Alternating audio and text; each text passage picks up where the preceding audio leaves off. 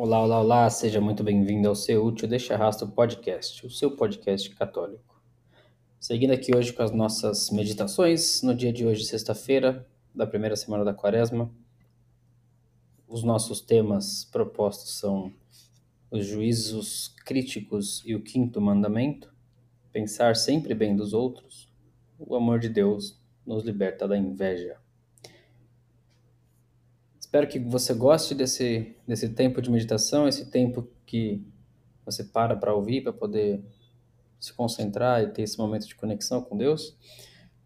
Não esqueça também de compartilhar esse episódio com quem você acha que pode se beneficiar desse conteúdo. E espero você também até o final dessa meditação. Meu Senhor e meu Deus, creio firmemente que estás aqui, que me vês, que me ouves. Adoro-te com profunda reverência. Peço-te perdão dos meus pecados e graça para fazer com fruto este tempo de oração. Minha Mãe Imaculada, São José, meu Pai, Senhor, meu anjo da guarda, intercedei por mim. A minha alma espera no Senhor mais do que o vigia pela aurora. Espera Israel pelo Senhor, pois no Senhor se encontra toda a graça e copiosa redenção. Nós, cristãos, esperamos em Deus que é perdão e misericórdia. Queremos contemplar o mundo do lado dele.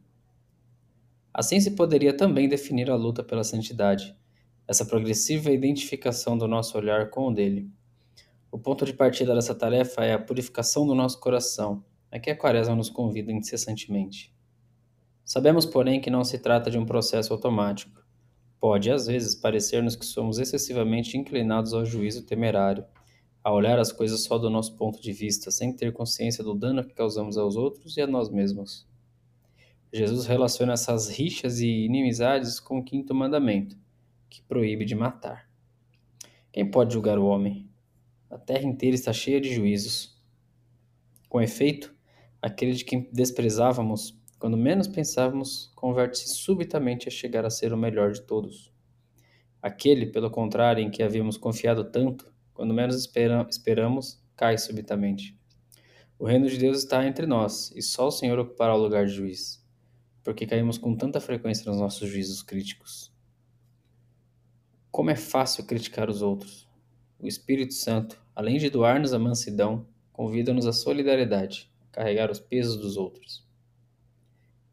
Quantos pesos presentes na vida de uma pessoa? Doença, falta de trabalho, solidão, a dor. E quantas outras provas requerem a proximidade e o amor dos irmãos? Não é fácil desativar o mecanismo interior que nos leva à crítica, mas o Espírito Santo pode dar-nos luz para descobrir o que acontece em nosso coração quando surgem essas emoções negativas. Muitas vezes o dedo que aponta e o juízo que fazemos a respeito dos outros são sinal da incapacidade de acolher dentro de nós mesmos a nossa própria fraqueza, a nossa fragilidade. Só a ternura nos salvará da obra do acusador. Por isso, é importante encontrar a misericórdia de Deus, especialmente no sacramento da reconciliação, fazendo uma experiência de verdadeira ternura. Uma consciência profunda do perdão, de não ter méritos para te merecer tanta bondade de Deus. Levar-nos a considerar os outros do mesmo modo, com um olhar benevolente. Algumas vezes, julgar os outros pode ser sintoma de que possamos ser merecedores da graça, consequência de um Deus que não ama, mas que apaga. Um caminho para não cair no juízo crítico é pensar sempre o melhor possível dos outros. São Tomás de Aquino indicava que pode acontecer que quem interpreta no melhor sentido se engane mais frequentemente. É, porém, melhor que alguém se engane muitas vezes fazendo bom conceito de um homem mau do que quem se engana raras vezes pensando mal de um homem bom, pois neste caso se faz injúria ao outro, o que não acontece no primeiro. É melhor enganar-se pensando no bem do que injuriar-se pensando no mal. Paradoxalmente, também o maligno pode dizer-nos a verdade, mas, se o faz, é para nos condenar. Entretanto, nós sabemos que a verdade vinda de Deus não nos condena, mas acolhe-nos, abraça-nos, ampara-nos, perdoa-nos. Acostuma-te a falar cordialmente de tudo e de todos, recomendava São José Maria, em particular de todos os que trabalham no serviço de Deus.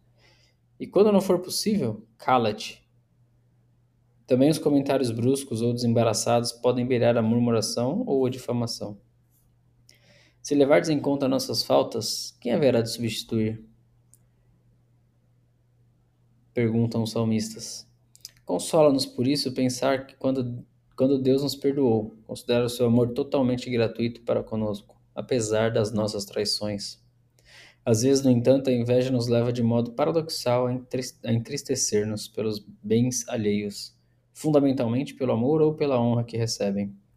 Se tivéssemos plena consciência eh, da grande estima de Deus por cada um de nós, isto não entraria no nosso coração. O santo cura Dars dizia que se tivermos a sorte de estar isentos do orgulho e da inveja, nunca julgaríamos ninguém, mas sim contentar-nos nos contentaríamos em chorar nossas misérias espirituais, rezar pelos pobres pecadores e nada mais, bem persuadidos de que Deus não nos pedirá contas das ações dos outros, mas só das nossas. Enquanto não aprendermos, no entanto, a alegar-nos com os bens dos outros ou por brilharem mais que nós, a inveja nos acompanhará ao longo de nosso caminho pela terra.